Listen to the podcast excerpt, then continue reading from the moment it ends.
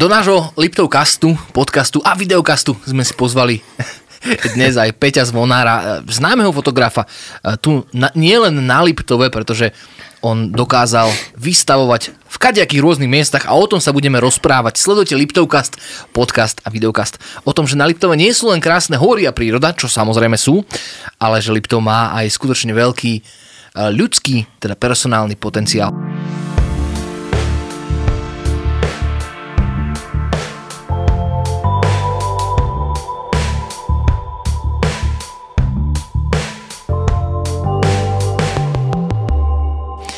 Peťo, vítaj u nás. Ahoj Vicky a pozdravujem poslucháčov a zrejme aj divákov. Určite aj divákov. Dokonca by som povedal, že tých divákov je viac ako poslucháčov. Aha, tak môžem im zakývať, hej, tak čauko. Môžeš im zakývať. Peťo, ja som si ťa sem pozval, aby si nám porozprával niečo viac nielen o tebe, ale aj o tom, mm-hmm. čomu sa venuješ, ako aktuálne žiješ a čo ťa v budúcnosti ešte čaká? Teda čo by si chcel, aby sa ti splnilo? čo ma v budúcnosti čaká? No tak to absolútne neviem, čo ma čaká za hodinu, ale verím, že, že, že len to dobré. Takže začneme asi čím? Začneme tou ja by, som, ja by som začal tak, že poďme sa porozprávať, že kto je vlastne Peter Zvonár. Aha, takže kto je Peter Zvonár? Tak, tak kto je Peter Erzo Zvonár? Ja si na to potrpím, aby tam bol ten, ten anagram Erzo, lebo tým som vlastne známy v rámci, v rámci toho sveta, v úvodzovkách, hej, pretože nie som až taký známy a tým vlastne sa aj propagujem. A kto je ten Peter Erzo Zvonár? No tak v prvom rade som človek, ktorý je v svojom živote dosť otvorený a nebojím sa mm, pomenovať veci pravým menom a v podstate, mm, ako mi hovorí môj priateľ, mnoho ľudí, tak nie som diplomat táto vlastnosť mi chýba, takže to, čo na srdci, to na jazyku, i keď už si dávam trochu väčší pozor na to, aby som neurobil nejaké fopa. Ja musím tak povedať, že ja ťa akože poznám už, e, ja neviem, 10 rokov, možno, možno aj viac, no. naozaj si netrúfnem povedať. A ty si taký zjav na Ružomberok, totiž to vieš, v najlepšom slova zmysle povedané. Uh, ja si to uvedomujem, pretože uh, mne sa stávali také situácie ešte pred 7 rokmi, ja som dostal od kamarátov Kild zo Škótska, jeden čierny a jeden bordový karovaný a um, ruské, ruské vojenské baganže mám a proste tak som chodil z mého vonka, že proste vyšiel som vonka, dal som si kilt. Mne to proste neprišlo ako niečo ujeté, ako niečo nenormálne, ale potom vlastne som si začal uvedomať, že ľudia sa po mne pozerajú, ja že prečo, pozriem sa dole, aha, však kilt, však to je sukne, však to není pre Ružomberok normálne. Takže možno máš pravdu. Máš takú tendenciu, že búrať konvencie? Áno, určite, určite mám a to mám už od základnej školy. Ja si pamätám, keď som bol 8 na základnej škole, to bol socializmus, tak proste videl som uh, fotografiu uh, chalana pána, ktorý mal kučeravé vlasy a veľmi som tie kučeravé vlasy chcel. Neviem, či som to už nerozprával, tak v tej 8. triede som išiel do dámskeho kaderníctva a dal som si urobiť trvalú. A pamätám sa na tej základnej škole, bol som vyhlásený riaditeľom v rozhlase a chodili sa na mňa dívať. A proste robili si zo mňa posmešky, ale mňa to proste ako bavilo. Jasné, jasné, jasné. To je veľmi zaujímavé, pretože uh, ako ty si na začiatku rozprával, že uh, jednak nemáš diplomáciu, hovoríš, uh, čo si myslíš a rád búraš konvencie, to si mnoho ľudí podľa mňa môže vysvetliť, vieš, ako, ako také neúctivé. Mm, ja si nemyslím, že neúctivé, lebo myslím si, že úctivý som. V podstate mm, ja len posúvam ako keby hranice, hej, že um, nemám problém hovoriť o veciach, ktoré sú pre druhých ľudí tabu. Napríklad kresťanstvo. To je moja téma, hej, Ježiš Kristus, fotím to už niekoľko rokov, alebo sexualita Nemám problém to fotiť, nemám problém o tom hovoriť. Napríklad, e, my sa o tom ešte budeme rozprávať, ale teraz som e, fotil detičky s autizmom a rozprával som sa so zakladateľkami e, Združenia SPOSA, to je občianske združenie autistických detí a mládeže.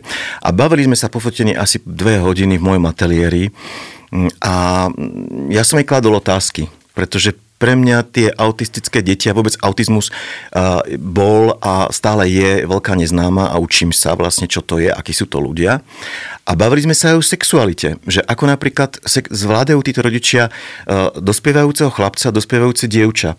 A tá matka vlastne toho dospievajúceho chlapca povedala, aha, takúto otázku ešte od nikoho nedostala. A toto je veľké tabu. A chvíľku premýšľala, ako odpovedať a fakt sme sa bavili úplne otvorene. Takže toto sú tie konvencie, ktoré ja posúvam, pretože sú ľudia, ktorí o tom nehovoria, ktorí to proste mm, majú v sebe a pokiaľ sa mm, neotvoria v určitých svojich problémoch, tak samozrejme tie svoje sračky si nesú ďalej a ovplyvňuje to aj ich život. Pretože pokiaľ sa dokážem otvoriť, tak ja nemám problémy. Nemám problémy s ničím, nemám problémy klamať, nemám problémy otvoriť, uh, hovoriť otvorene. My sa o autistických detičkách ešte budeme rozprávať počas dnešného dielu, ale chcel som si akože spraviť taký obraz a, a spraviť našim divákom, poslucháčom obraz o tom, že kto vlastne si, čo si. Ty uh-huh. sa venuješ umeniu, venuješ sa umeleckej fotografii. Ano. Uh, ako si sa vôbec k tomu dostal? No, ja som sa k tomu dostal na základnej škole. V podstate môj otec bol fotograf, teda nebol profesionálny, ale fotil na analogovú fotografiu, ja som mu pomáhal. Potom na strednej škole v Bratislave, kde som študoval o, reštaurovanie umeleckých pamiatok na Šupke a tam sme mali dva roky fotografiu, takže som fotil a potom prešlo pre mňa strašne dlhé obdobie, pripadám si ako z iného, z iného sveta, lebo už mám dosť rokov a znovu som sa k tej fotografii vrátil. To je asi mm. tak 8 mhm. rokov, 8 rokov dozadu, 12 rokov. A začal som fotiť najprv pre mikrofotobanky, vtedy keď... To je čo, prosím ťa? To sú... Prepač, ti skáčem do reči. Ale... Fotobanky a mikrofotobanky to sú vlastne fotobanky, ktoré, mm, kde mm, reklamné agentúry alebo ktokoľvek iný mm, kupuje reklamnú alebo inú fotografiu. V čase, keď nebola digitálna fotografia, tak to bolo dosť komplikované, pretože jedna z najväčších fotobánk Getty Magest určite poznáš, tak e, tam proste e, editor vždy schváloval raz do roka 10 snímkov. Ja som poslal 10 snímkov a pokiaľ boli schválené minimálne 7, tak si sa tam dostal. Uh-huh. A ja som sa v čase to bol asi rok 2009, dostal do všetkých tých najznámejších fotobank. A to bolo niečo neskutočné, lebo tam musel si stráviť síce veľa času, editovaním a tak ďalej, ale dalo sa tam veľmi slušne zarobiť na tom vtedy. Nejak podobne asi funguje aj Magnum. Áno. Však áno, áno. ja práve teraz na schvál rozprávam o Magnume, pretože Magnum z tej z toho fragmentu, ktorý ja poznám z Magnumu, tak oni sa venujú sociálnej fotografii. Mm-hmm. A sociálna fotografia je aj téma, ktorá, ktorej sa venuješ ty. Nechcem povedať, že sa začínaš jej venovať, lebo neviem, môžeš nám to teraz povedať, ale aktuálne sa venuješ sociálnej fotografii. A je to jeden z dôvodov, prečo si dnes sem prišiel, pretože mňa veľmi zaujalo to, ako si písal o ľuďoch, ktorí sú na kraji spoločnosti a robil si im naozaj krásne portréty, čierno-biele, uh-huh. niektoré sú farebné. A to ma veľmi zaujalo. Vrajím si, že je to taký kúsok sveta, ktorý poznáme, s nami e, žije celý čas tento svet, ale aj tak o ňom nevieme skoro nič. Áno, máš pravdu. Uh, nezačal som sa venovať sociálnej fotografie, by som to takto nepovedal. Uh, u mňa, u mňa to fotenie, koho som fotil, tak vie, že ja s tým človekom, ktorého fotím, a hlavne, mm, keď fotím moje projekty, musím ako keby chvíľu v úvodzovkách žiť. To znamená, mm, aby som dostal ten portrét na papier alebo na obraz, tak musím toho človeka do istej miery poznať. Čiže u mňa to nefunguje tak, že príde niekto, však som vás fotil, hej, že posadím vás, cvak, cvak, dovidenia, zinkasujem peniaze, alebo keď je to môj projekt, tak nezinkasujem. Ale proste mňa vždy zaujímal ten človek, jeho vnútro. Mm. A ja som si všimol, že mne sa darilo vlastne to vnútro dať do toho obrazu a vznikli niektoré fotografie, ktoré boli napríklad aj v New Yorku na výstave v roku 2018 alebo v Prahe pred dvoma rokmi alebo v Dubaji a ľudí to zaujalo. A doteraz mám feedback, že niektoré fotografie ako prievozník ľuďom pomáhajú už len tým, že je tam nejaký príbeh. Takže toto bol len krôčik k tomu, aby som sa začal venovať aj skupinám, ktoré sú na okraji spoločnosti a ja som to ale neriešil tým, že dobre, tak teraz idem fotiť treba z bezdomovcov.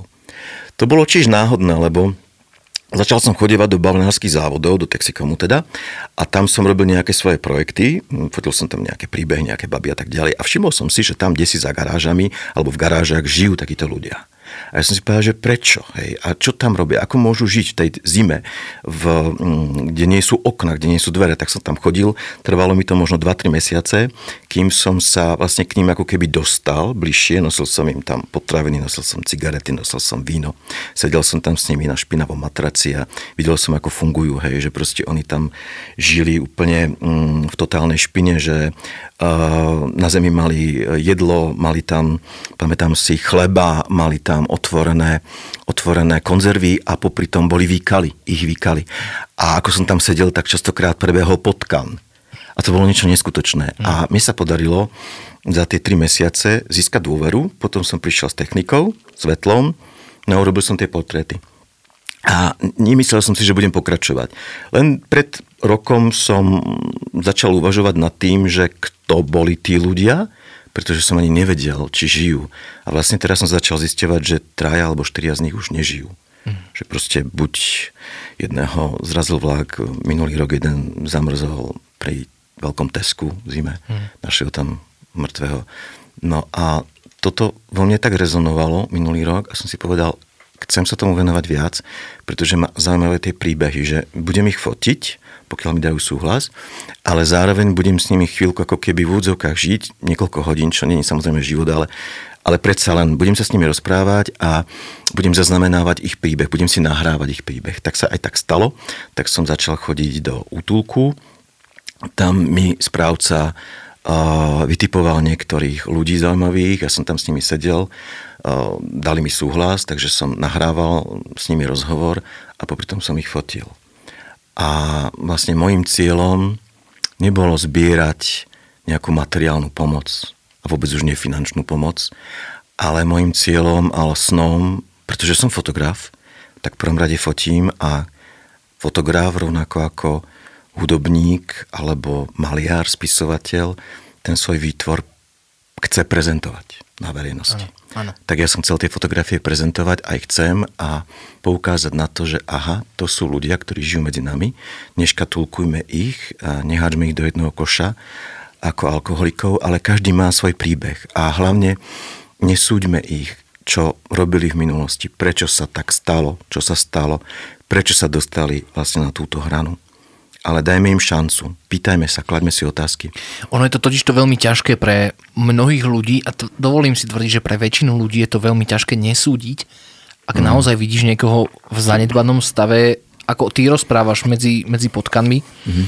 Uh, je, to, je to veľmi ťažké nesúdiť v takomto prípade, ale ja by som sa ťa chcel spýtať, že myslíš si, že a môžeme to akože teraz tak za, zaobaliť, že myslí si, že u väčšiny tých ľudí, ktorých si mal možnosť sa s nimi stretnúť a spoznať ich, že oni sú vinníci toho, kde sa nachádzajú, alebo oni sú len akože taký symptóm doby? Uh, ja nesúdim. Mm, ja ako fotograf fotím rôzne témy a tie témy sú fakt rôzne. To sú, to sú rodinné fotografie, to sú portréty, to sú erotické fotografie, dokonca porn art robím, hej. Nikdy v živote som nikoho nesúdil a to je len problém bezdomovcov alebo ľudí na okraji spoločnosti, to je všeobecne problém. Hmm. Že proste ako náhle niekto je niekde inde, ako náhle niekto vyčnieva, ako náhle niekto niečo spravil, tak už ho posudzujeme, už ho súdime. Na základe čoho? Nemáme absolútne žiadne právo súdiť. Vôbec, pretože nevieme, čím si ten človek prešiel, nekráčame v jeho topánkach, ako sa spieva v jednej skladbe od Depeche Mode, hej. Proste najprv si obuj tie moje topánky, kráča v nich a potom vlastne sa vyjadri k môjmu príbehu. Takže ja som od tohto odosobnený a či je to prejav dnešnej doby, ja si myslím, že nie. Boli určite aj za socializmu. Ja si ako dieťa, keďže som žil v tej dobe, ja si pamätám takýchto ľudí, že boli. Len boli schovaní, hej, boli proste perzekuovaní, pretože vtedy, kto nepracoval, tak bol kriminálnik, ale bolo to. Teraz sa o tom viac hovorí a je to okatejšie. Takže mm, ani ma to nezaujíma, prečo sa tam alebo či to bol ich dôvod. Väčšinou, áno, väčšinou sú to príbehy, keď si to spôsobili sami vlastnou nevedomosťou, tým, že niečo podpísali. Mm, boli tam prípady naozaj také smutné, že deti napríklad od jednej pani mm, vlastne predali dom a ona nevedela, že predáva ten dom. Deti ju prinútili podpísať kúpno-predajnú zmluvu. A ja, ja to nemôžem súdiť, pretože tiež je pravda, že poznám vlastne len mm, tú jednu stranu mince a aby som mohol vlastne Byť dosúdiť, alebo byť objektívny, No. presne byť objektívny, tak by som musel vlastne ísť do hĺbky a rozprávať sa aj s tými druhými ľuďmi, ale ja nie som kurátor, nie som sociálny pracovník, nie som ani politik, nemám sociálne právo vyštudované. Proste som len fotograf a ja chcem len zaznamenávať a chcem proste poukazovať na týchto ľudí, že sú tu v spoločnosti a zamyslíme sa, čo pre nich tá spoločnosť robí. Pretože problém je v tom, že mnohí ľudia nevedia, ktorí nie sú v tejto situácii, ale mnohí ľudia nevedia, ktorí sa dostanú do takejto situácie alebo dostávajú, čo majú robiť, za kým majú ísť. Mm, Jednak sa hambia, povedať to na rovinu, a jednak nevedia, že sú nejakí sociálni pracovníci, ja môžem za niekým ísť a povedať, dobre, mám nejaký takýto problém a môžeme ho riešiť. Ja e, absolútne ti uznávam a absolútne s tebou súhlasím, že častokrát človek nemá toho človeka alebo tú dobrú dušu, a, na ktorého sa môže obrátiť. A, a možno ale, to je... ale hlavne odborníka, tam, tam musí byť odborník, tam musí byť proste pomoc zo strany štátu. Ten systém sa musí zmeniť. Systém, sociálny systém sa musí zmeniť. Ako, mm, nemôžeme sa na nich dívať ako na odpad. Ja som dokonca zažil také, také situácie, že mi ľudia písali, že tí ľudia sú, uh, tí ľudia bezdomovci a vôbec v tých sociálnych skupinách sú neperspektívni pre systém a to znamená, že keď sú neperspektívni, systému nič neprinášajú, tak treba sa k ním aj takto správať. A to už hraničilo v podstate s fašistickým Nemeckom, Jasné, že jasné, títo ľudia určite. majú takýto mm-hmm. názor v demokratickej spoločnosti 21. storočí. To už môžem potom riešiť fakt aj tie autistické deti takto. Tak v zákone funguje uh, taký, taký termín, že sociálna sol- solidarita, je, že ten systém je tak postavený, že keď ja zarábam viac, to znamená, že prispievam viac aj na ľudí, ktorí nezarábajú. Samozrejme, byť bezdomovec je istá sociálna patológia, uh, s tým si nebudeme protirečiť, ale uh, a teraz nehovoríme o tom, že kto je na vine, kto není na vine, uh, ale súhlasím s tebou, že... Vieš, že, ale ešte, ešte jedna vec, ako um, pred dvoma týždňami som si písal s Monikou Beňovou, európska poslankyňa, europoslankyňa, Áno. a ja som jej ako tento problém ako mm, zhruba som jej popísal, že čo robím a že jak je možné, že proste v rámci systému, v rámci VUC, v rámci štátu neexistuje nejaká agenda. A ona mi na to napísala ako na rovinu, že Peter, že, že ani v rámci Európskeho parlamentu neexistuje agenda absolútne neexistuje táto agenda, že to je len na tých uh, národných vládach. Hej, ale akože agenda celoeurópska nie je. Mm-hmm. Takže riešme to, hej. Áno, ja, ja mám vzdelanie zdravotnícke aj a keď sme sa učili, akože, lebo ty keď ideš do praxe, tak sa musíš akože pripraviť na to, že ideš do praxe a to sa Áno. každý zdravotník pripravuje, či už je to lekár, alebo zdravotná sestra, či už je to sanitár. A kto si veľmi múdry mi povedal, že ku každému pacientovi, že by si mal na ňoho hľadieť, ako keby to bola tvoja mama, alebo tvoj otec, alebo tvoj brat, vieš, že, že potom sa ti o toho človeka stará naozaj s väčšou dušou. Uh-huh. A pre ľudí, ktorí sú emotívnejší a vnímavejší, je to zároveň aj veľké prekliatie. Lebo ako náhle ty tomu človeku vidíš do očí skrz e, túto myšlienku, tak ti je ľúto. A Ja si zároveň si myslím- uvedomíš, že s tým nedokážeš veľa spraviť. Ja si myslím, že to je pre takého človeka veľmi vyčerpávajúce. Že neviem si predstaviť, ak, ak si robil v praxi, určite si robil v praxi, že keď si sa vrátil domov, že potom vlastne si spracovával tie, tie, tých ľudí v posteli, premýšľal nad tým. Normálne zahraničné systémy, zdravotnícke aj sociálne majú akože povinne a, absolvovať za nejaký čas výcvik, a teraz to poviem zjednodušene, a, ako si nebrať veci domov. Lebo mm-hmm. jednak to by človek ne- nedokázal zvládnuť, Jasné. samozrejme. A to ešte, to hovoríme na tých malých úrovniach, tie vysoké úrovne, vieš, byť onkolog, Onkológ. nosiť si to domov, to, to, to musí byť hrozné. hospic a podobne, hlavne, kde sú hrozné. malé deti, ktoré proste sú mm, už vlastne na konci svojej cesty. Dobre, máme tu sériu tvojich sociálnych fotografií. E, Čo by si chcel s nimi akože dosiahnuť? Vieš, e, nie že dosiahnuť, prepáč, e, čo by si chcel, kam by si chcel umiestniť? Plánuješ nejakú výstavu o tom, alebo... Áno, áno, určite. Mm, Vždy plánujem výstavu svojich projektov a tento projekt by mal skončiť. Ja som najprv chcel Ružomberok, chcel som to riešiť e, buď v galérii Ludovita Fulovata sa ide rekonštru, rekonštruovať, alebo v synagóge a potom mi niekto povedal, prečo Ružomberok. Však to je celoslovenská téma. A ja mám ako dosť známych, dosť kontaktov, tak potom ma napadlo, dobre, tak Bratislava, alebo prípadne je Praha. Prečo nie? Ako urobiť, urobiť e, nejaký projekt e, s desiatkami fotografií, s príbehom, urobiť nejaký koncept, e, vytlačiť to čierno-biele fotografie, príbehy. Máme presnú predstavu, ako by to malo vyzerať a na základe vlastne toho hľadať ľudí, sponzorov, ktorí by do toho šli a urobiť nejakú dražbu tých fotografií. A, mm, a vlastne tie peniaze z tej dražby by šli na nejaké organizácie, ktoré to potrebujú. S ktorými som sa teraz napríklad stretol a stretávam sa. Tak toto je moja predstava. Ale zároveň, keďže som fotograf, stále to opakujem, ja nie som Samaritán, nie som proste človek, mm, ktorý, ja tiež z niečoho musím žiť. To znamená, že pre mňa alfa a omegou je prezentácia mňa ako autora. A toto ma posúva dopredu. A vďaka tomu sa dostávam vlastne do povedomia, čiže nebudem niekomu klamať, že robím to len preto, aby som niekomu pomohol.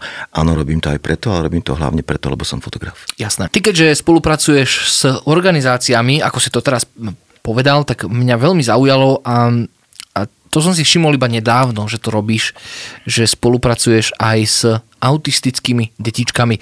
A ja musím povedať, že táto téma je pre mňa mimoriadne e, osobná, pretože istý čas, nie je moc e, krátky, ale zase ani nemoc dlhý, nejdem sa to hrať na odborníka, som pracoval e, v ústave, ktorý, dokonca to bol Národný ústav, ktorý e, sa venoval detičkám s autizmom a musím povedať veľmi úprimne, že na to, aká to bola ťažká práca, tak to bola práca, z ktorej som si najviac vzal mm-hmm. a dodnes z toho čerpám a som veľmi vďačný, že som to mohol zažiť. A druhou časťou vety musím povedať, že všetka česť patrí ľuďom, ktorí sa starajú o autistické detičky. Napriek tomu, že sú to skutočne úžasní ľudia, aj tie detičky. Všetka čest, či už rodičom, či už zdravotníkom, či už sociálnym pracovníkom a všetkým. A ako si sa ty k tomu dostal, že pracuješ s detičkami s autizmom? A tak najprv k tomu, čo si mi povedal o sebe, áno, počul som to práve od jednej mamičky, ktorá mi vrávala, že aj keď ťa nepozná osobne, že, že vie o tebe, že si vlastne pracoval s týmito detičkami.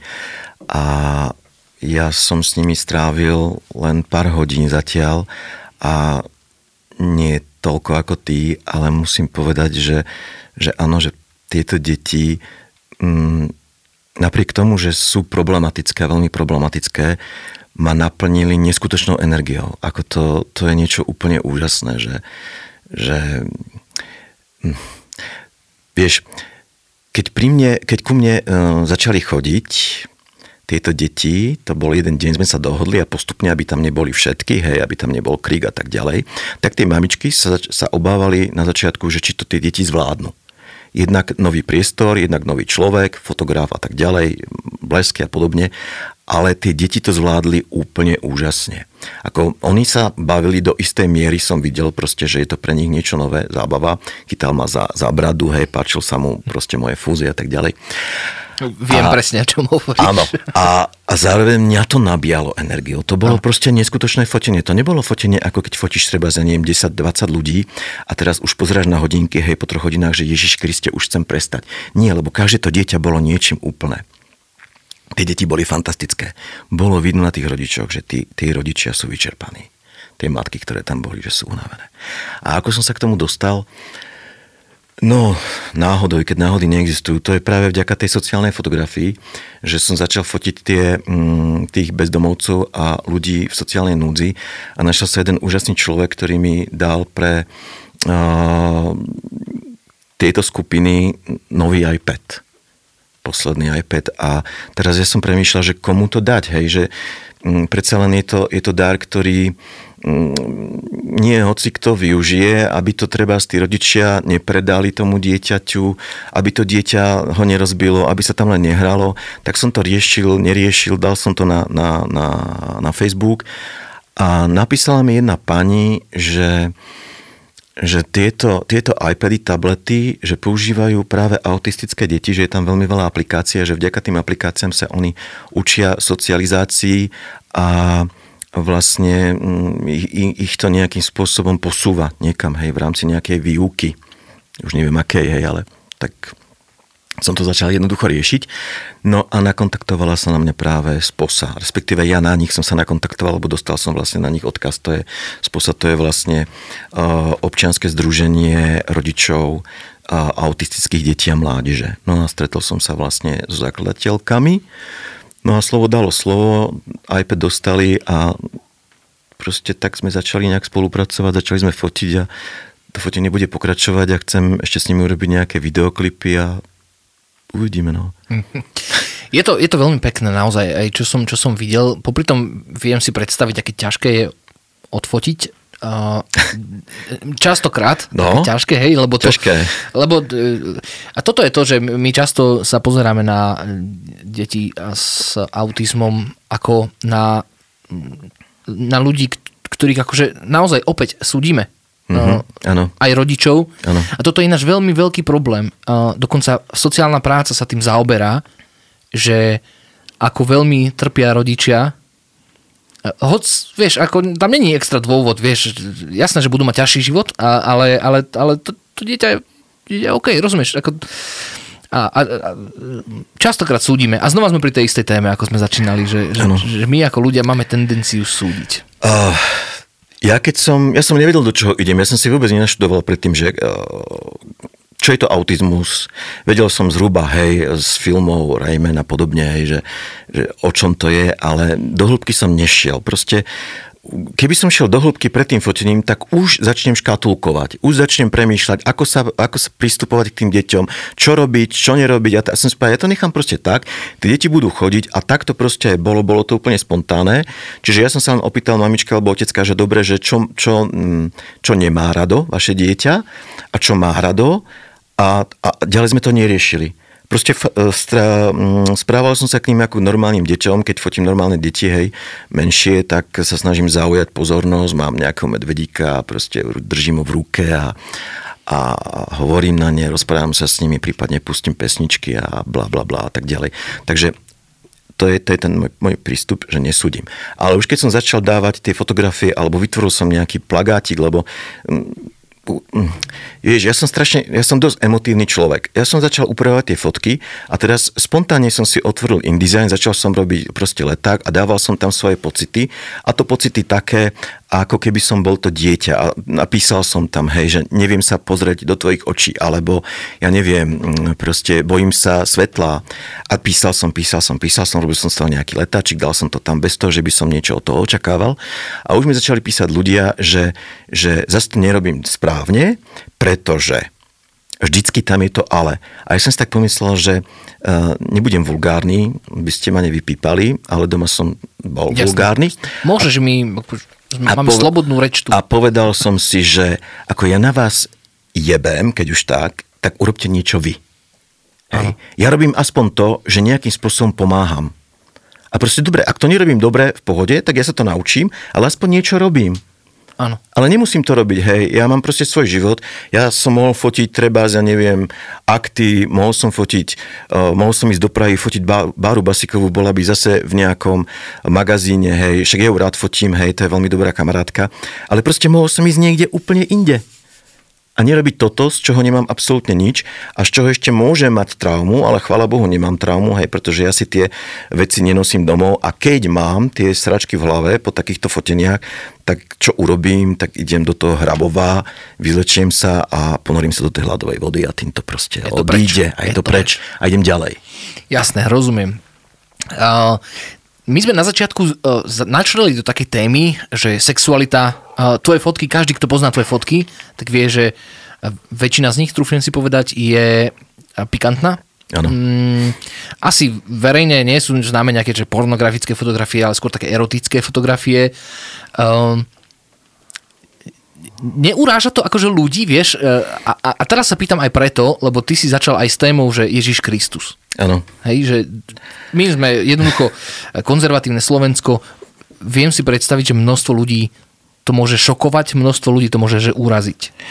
Jasné, ako toto ma, toto ma nikdy netrápilo, ani ma to netrápi. Ja celý život som proste fungoval tak, že keď má niekto na mňa nejaký názor, tak to je jeho názor, nie môj názor.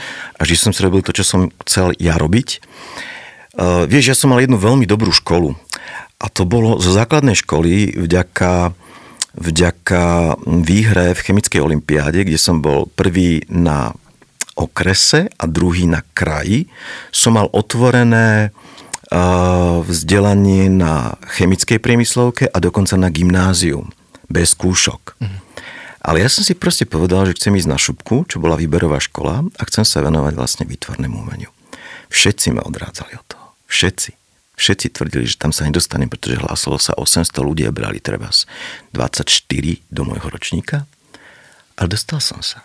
A to je vďaka, vďaka tomu možno mám, mám tú skúsenosť, alebo mám, mám v sebe tú silu, že neriešim tieto sračky Neriešime absolútne. Keď som mal výstavu v Prahe v roku 2016 a bola tam Bára Basiková za Kmotru a videla tam tie fotografie a mal som tam vtedy ten pornografický kalendár 2016, ktorý si brali, úplne si rozoberali ako rožky a brali si to moderátorky z televízie Nova, to si pamätám a jedna si tam zobrala 3-4, povedala, že ešte pre svojho zubára.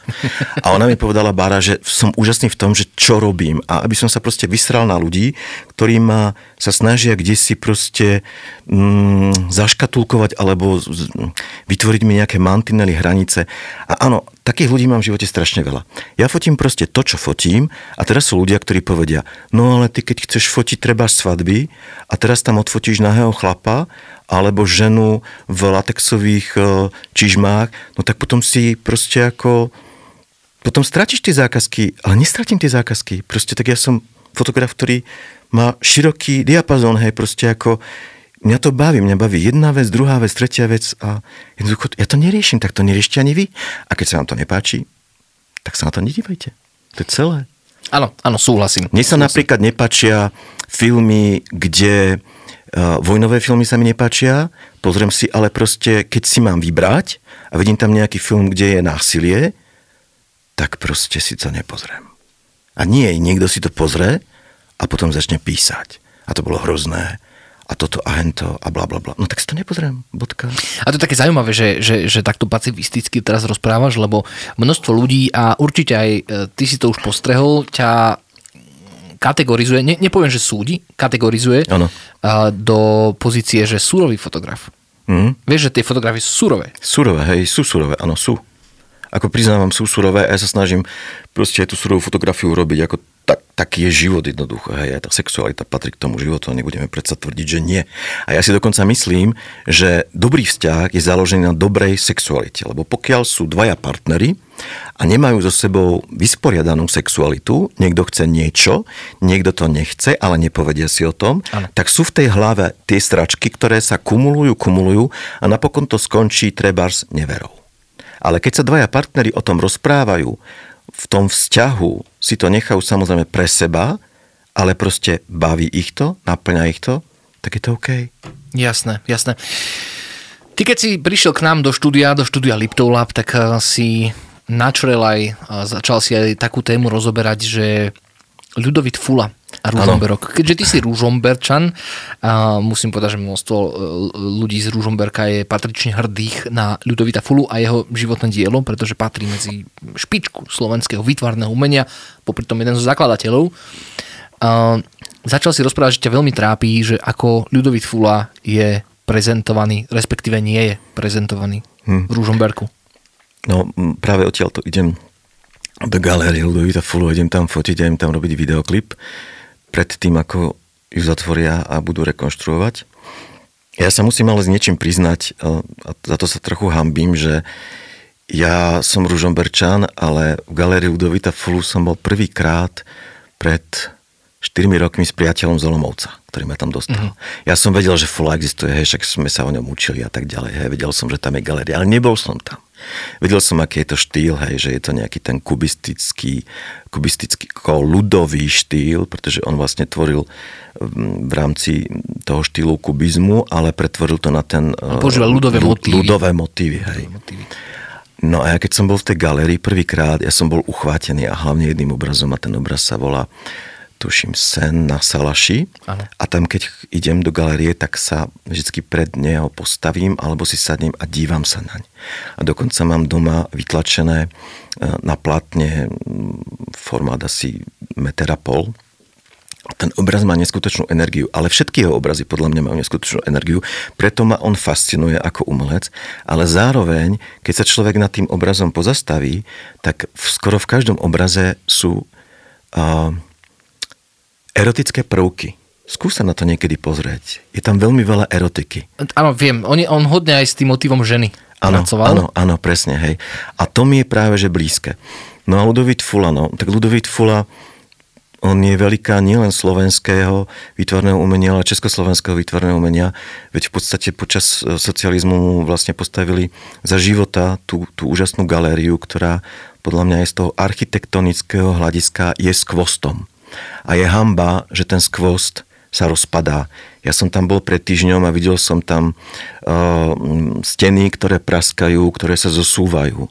Ako je to neskutočné. Sú tam hliníkové okná, cez ktoré zateká a ano, kde ano. fúka. Hej. A tam sú obrazy, ktoré, ktoré by mali mať nejakú stabilnú teplotu.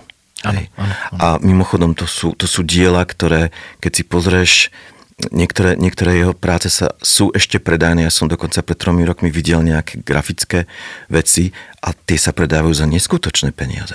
Áno, určite to už presahuje aj milión niektorých. Áno, on je veľmi vysoko hodnotený ano. a on dokonca vystavoval v Paríži a pre mňa ako Ružomberčana je smutné, že ja som ti to aj hovoril pred vstupom, že, že keď idem do Ružomberka, napríklad zo Žiliny, tak prvé, čo je, tak vidím Čutkovskú dolinu Ružomberok, víta vás Ružomberok a Čutkovská dolina. Prečo Čutkovská dolina? Prečo tam není fula? Prečo tam nie sú tie prvky jeho fulov? Prečo napríklad logo ružomberské uh, nie je na štýl toho ľudovita fulu? Tie prvky, grafické prvky, celý Ružomberok by mal fulom žiť. A prišli by sem potom aj tí turisti za tou kultúrou. A keby prišli za kultúrou, tak prišli by aj za niečím iným. Proste to mesto by rozkvitlo, hej, ale to mesto proste ne, nekvitne. Tu, tu proste mm, nie je nič také zaujímavé. Keď, keď za mnou napríklad chodili známi, tak proste ten Ružomberok, mm, stačí, stačí do toho Liptovského Mikuláša a už viete čo. Ale tu v Ružomberku, no tu sa človek stráca, absolútne stráca. A potom sa nedarí ani tým podnikateľom. Jasné. Pretože rozumiem. to všetko so všetkým rozumiem. súvisí. Ty si ešte mohol teoreticky zažiť Ludovita Fulu, keď uh, on už bol starý, ty si už musel ano. byť puberťak. No hej, no, tak ale vtedy som ho nevnímal. Jasné, jasné, rozumiem. Ale v niečom podľa mňa uh, ste si podobní. Mm, dúfam, že ma teraz neobvinia všetci konzistorici, no. čo, čo to rozprávam vôbec, ale viem, že on bol tiež veľmi nekompromisný človek v zmysle, že on tiež vedel povedať to, čo si myslí. A takú veľmi peknú príhodu, myslím, to bolo na Fulových dňoch, posledne som počul, že on jednoducho, keď si šiel kúpiť jablko alebo pomaranč, hej, tak si šiel kúpiť jedno jablko, lebo jedno jablko chcel. Ano. Vieš? A že tam strašne sa dostával do zlých rečí, že pozri, ak na ňo taký veľký majster, taký bohatý. A jedno jablko, a jedno jablko. si ide kúpiť. Ale že keď, keď, normálne, že keď bol on konfrontovaný týmto, že prečo si kúpil jedno jablko, tak povedal, že no, lebo som chcel jedno jablko. Lebo chcel, áno, presne. To je také pekné. Ako neriešil to tiež, hej. Ale vidíš, to je zase to, že tí ľudia proste mm, súdia posudzujú podľa niečoho, podľa nejakých konvencií. Jasné, jasné. Toho, z toho sa asi nezbavíme, ale môžeme to podľa mňa ovládať uvedomelo. Môžeme, hlave, môžeme, môžeme vplývať na tých ľudí, hej, že prečo. Ja si myslím, že keď sa človek začne venovať samému sebe, tak sa mu začne viac dariť. Pretože keď sa budem venovať niekomu druhému, však mohol by som sa venovať napríklad tebe, hej, ano. ako riešiť teba, tak potom, ale o čom to je, hej, tak ja nebudem rásť. Jasné. Bude rásť akurát tá zloba voči tebe. Jasné. Hej, ako človeku. Jasné. Ty si za život uh, vystavoval na mnohých miestach. Uh, už si spomínal aj New York, uh, spomínal si Prahu. Si rád, že si vystavoval na takých krásnych miestach a ako si sa k tomu dostal vlastne? No tak ja som najprv vystával v Ružomberku, to bola asi najkrajšia výstava, lebo to bolo v roku 2014 v kultúrnom dome v kaviarni a mala trvať mesiac a trvala rok.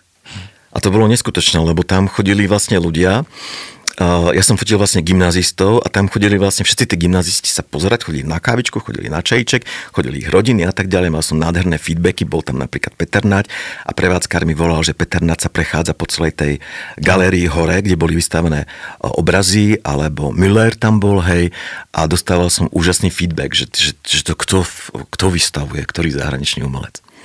No a to som si vtedy trúfol veľkoformátové fotky a dokonca, čo bolo úžasné, aj akty tam boli, hej, na Ružomborok, čo bolo neskutočné.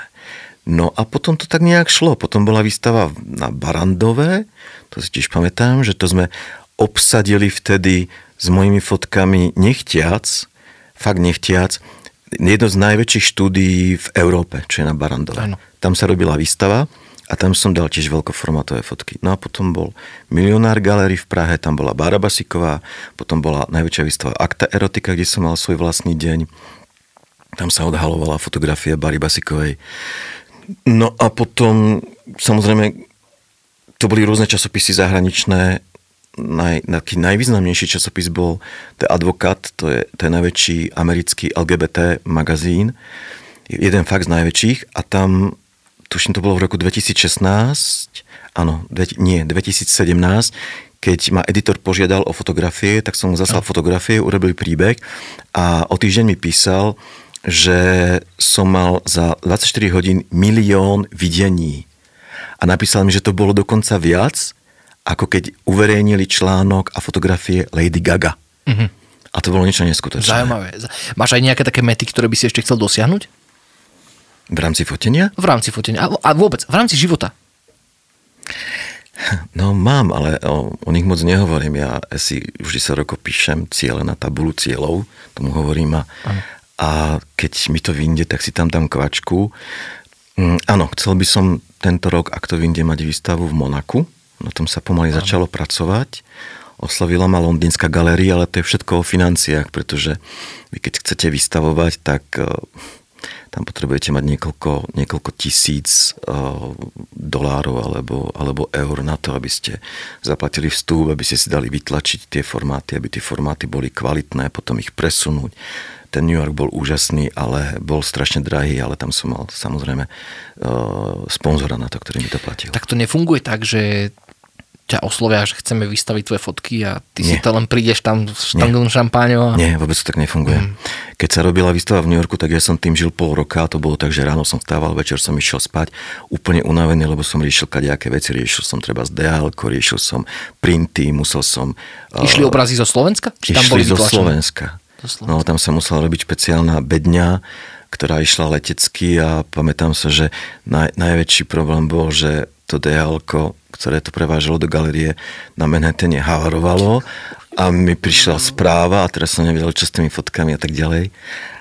Takže mm, není to tak. By som asi musel byť svetoznámy umelec, aby ma oslovila nejaká galéria a povedala, že chce vystavovať fotografie. Svetoznámy umelec nie som, ale proste tie fotky sú zaujímavé. Napríklad Expo New York, Art Expo, to je jedna z najväčších akcií v rámci celého sveta, čo sa týka umeleckej tvorby a tam mi vybrali 5 fotografií, čo, je, čo by bol neskutočný úspech. Lenže ja som si musel tie fotografie zaplatiť, veľkoformátové, musel som si zaplatiť priestor a musel by som tam osobne byť, aby som sa prezentoval. Mhm. Čo keď som to zrátal, to išlo do nejakých 10 tisíc dolárov, na to som nemal, takže to expo bohužiaľ sa nekonalo. Jasné, ale držíme ti palce, Ďakujem. aby sa ti to aspoň raz to expo podarilo. Nemusí sa expo podariť, ale tak ja budem rád, keď sa nejaká výstava podarí, buď v Prahe, alebo teda v tej Bratislave teraz v súvislosti s, týmito, s týmto sociálnym projektom. Jasné. Držíme ti palce, Peťo, ja ti veľmi pekne ďakujem, ďakujem že si sa zúčastnil nášho Liptovkastu.